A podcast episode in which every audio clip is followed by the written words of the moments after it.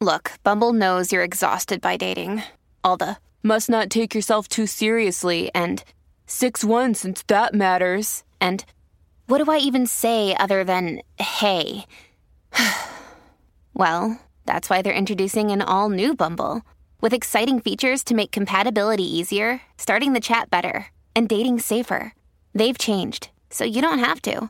Download the new Bumble now.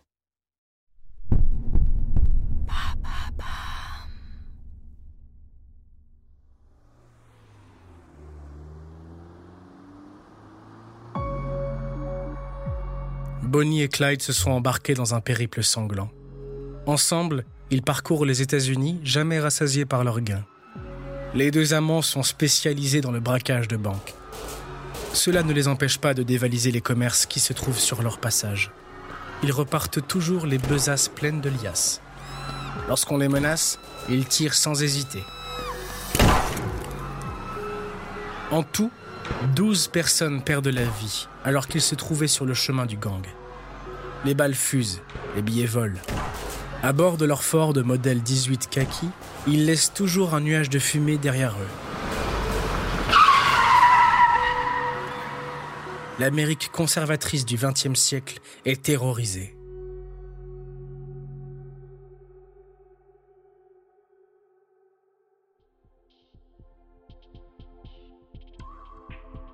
Bonnie et Clyde sont très, très amoureux. Lorsqu'ils remportent un butin, ils le célèbrent à coups de canettes de bière et de pas de danse endiablés. Mais comment et pourquoi une jeune femme peut-elle tomber amoureuse d'un homme si dangereux? Au point d'être si encline à voler, braquer, tuer Voulait-elle à tout prix sauver le méchant du mal?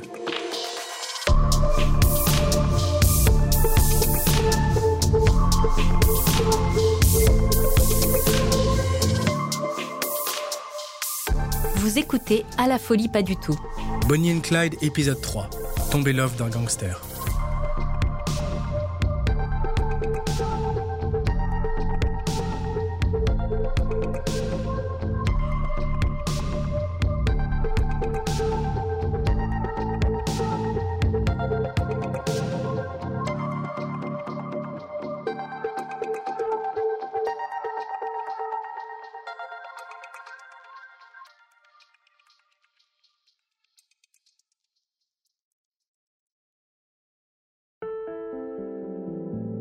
Avez-vous déjà entendu parler du syndrome de Bonnie and Clyde? Cela pourrait peut-être nous aider à comprendre les raisons pour lesquelles Bonnie est tombée folle amoureuse d'un type comme Clyde, ainsi que ses motivations en tant que jeune femme sans passif criminel à le suivre dans ses aventures de gangster. Le syndrome de Bonnie and Clyde est aussi appelé hybristophilie. C'est le psychologue et sexologue néo-zélandais John Monet qui a mis un mot sur cette attirance sexuelle une première fois en 1986.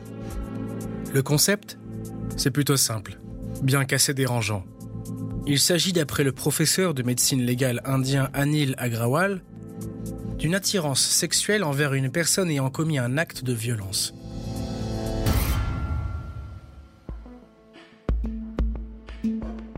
Cet intrigant symptôme a fait et fait encore le tour du monde. Il trouve son origine dans l'entichement de Bonnie Parker pour le truand Clyde Barrow dès l'année de leur rencontre, en 1930. L'attirance pour les bad boys se retrouve chez Bonnie Parker. Roy Thornton, qu'elle épouse en 1926 alors qu'elle n'a que 16 ans, enchaînait les délits. Et Clyde n'est que l'étape au-dessus dans l'escalade du crime. Lui, il tue.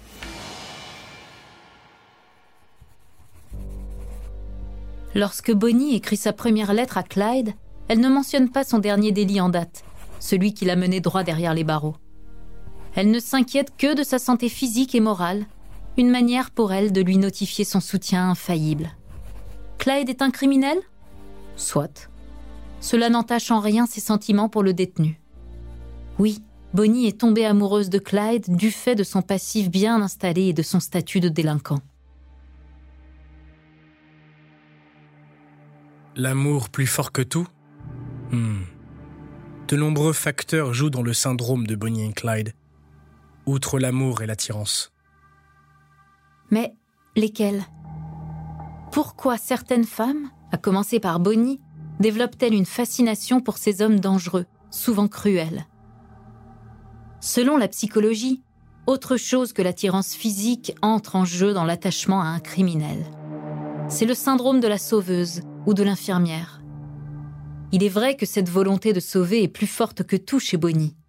En un claquement de doigts, c'est décidé. Grâce à ses lettres, elle va tenir compagnie à Clyde lorsqu'il entrera en prison. Elle sera la première à l'accueillir lors de son retour à la liberté. Elle l'accompagnera dans toutes ses aventures, même les plus sombres. Elle veut le sauver, mais pas du crime, plutôt de la solitude entre les barreaux. Et puis, plus tard, de la solitude en tant que brigand. C'est ce qu'il se passe lorsqu'elle fait le guet pendant que Clyde tente de voler un véhicule à peine sorti de prison. Finalement, c'est elle qui finira derrière les barreaux, alors que son bandit préféré arrivera à s'évaporer.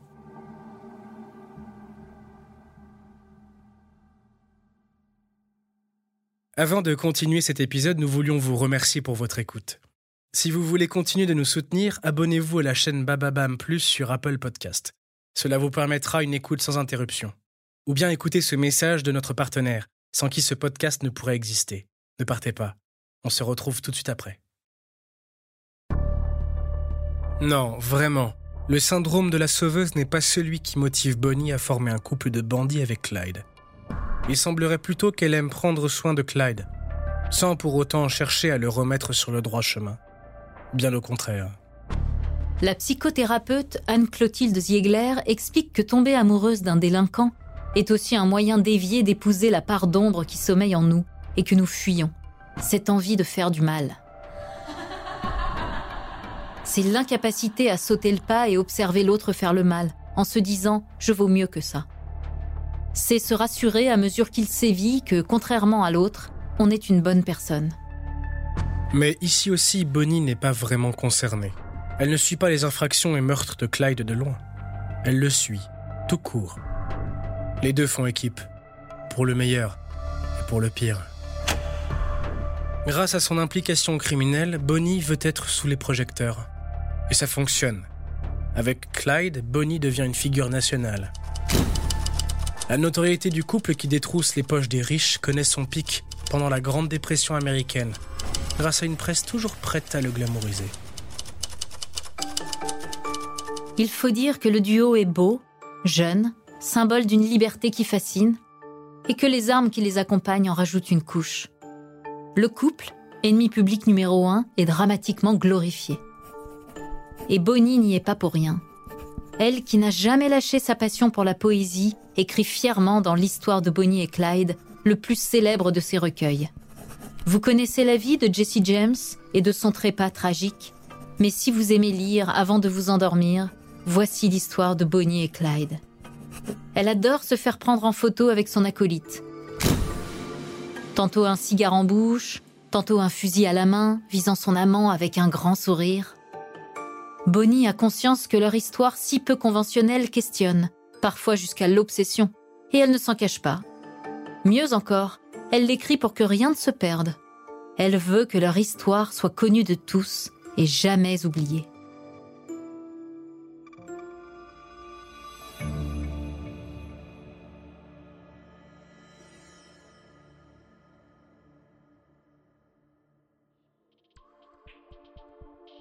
Alors, Bonnie est-elle tout simplement une jeune femme crédule tombée dans un piège? Est-elle vraiment atteinte du syndrome de Bonnie and Clyde? En vérité, bien que l'histoire de Bonnie Parker et Clyde Barrow donne son autre nom au concept d'hybristophilie, les seuls points communs que Bonnie a réellement avec les femmes qui présentent ce symptôme est l'attirance pour les bandits et le besoin et l'envie d'attirer la lumière. Là où elle se distingue, c'est qu'elle devient elle aussi une délinquante assumée. Et ce, dès la sortie de prison de Clyde en 1932. Pour ça, elle n'a pas eu besoin qu'on la convainque de quoi que ce soit. Bonnie est tout bonnement une criminelle, même en solo. Et cela va sans doute lui coûter la vie.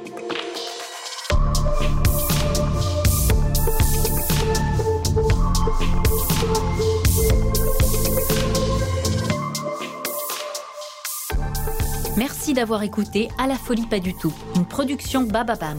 La suite dans le prochain épisode. Si l'épisode vous a plu, n'hésitez pas à laisser des commentaires et des étoiles sur toutes les plateformes d'écoute. Thank you.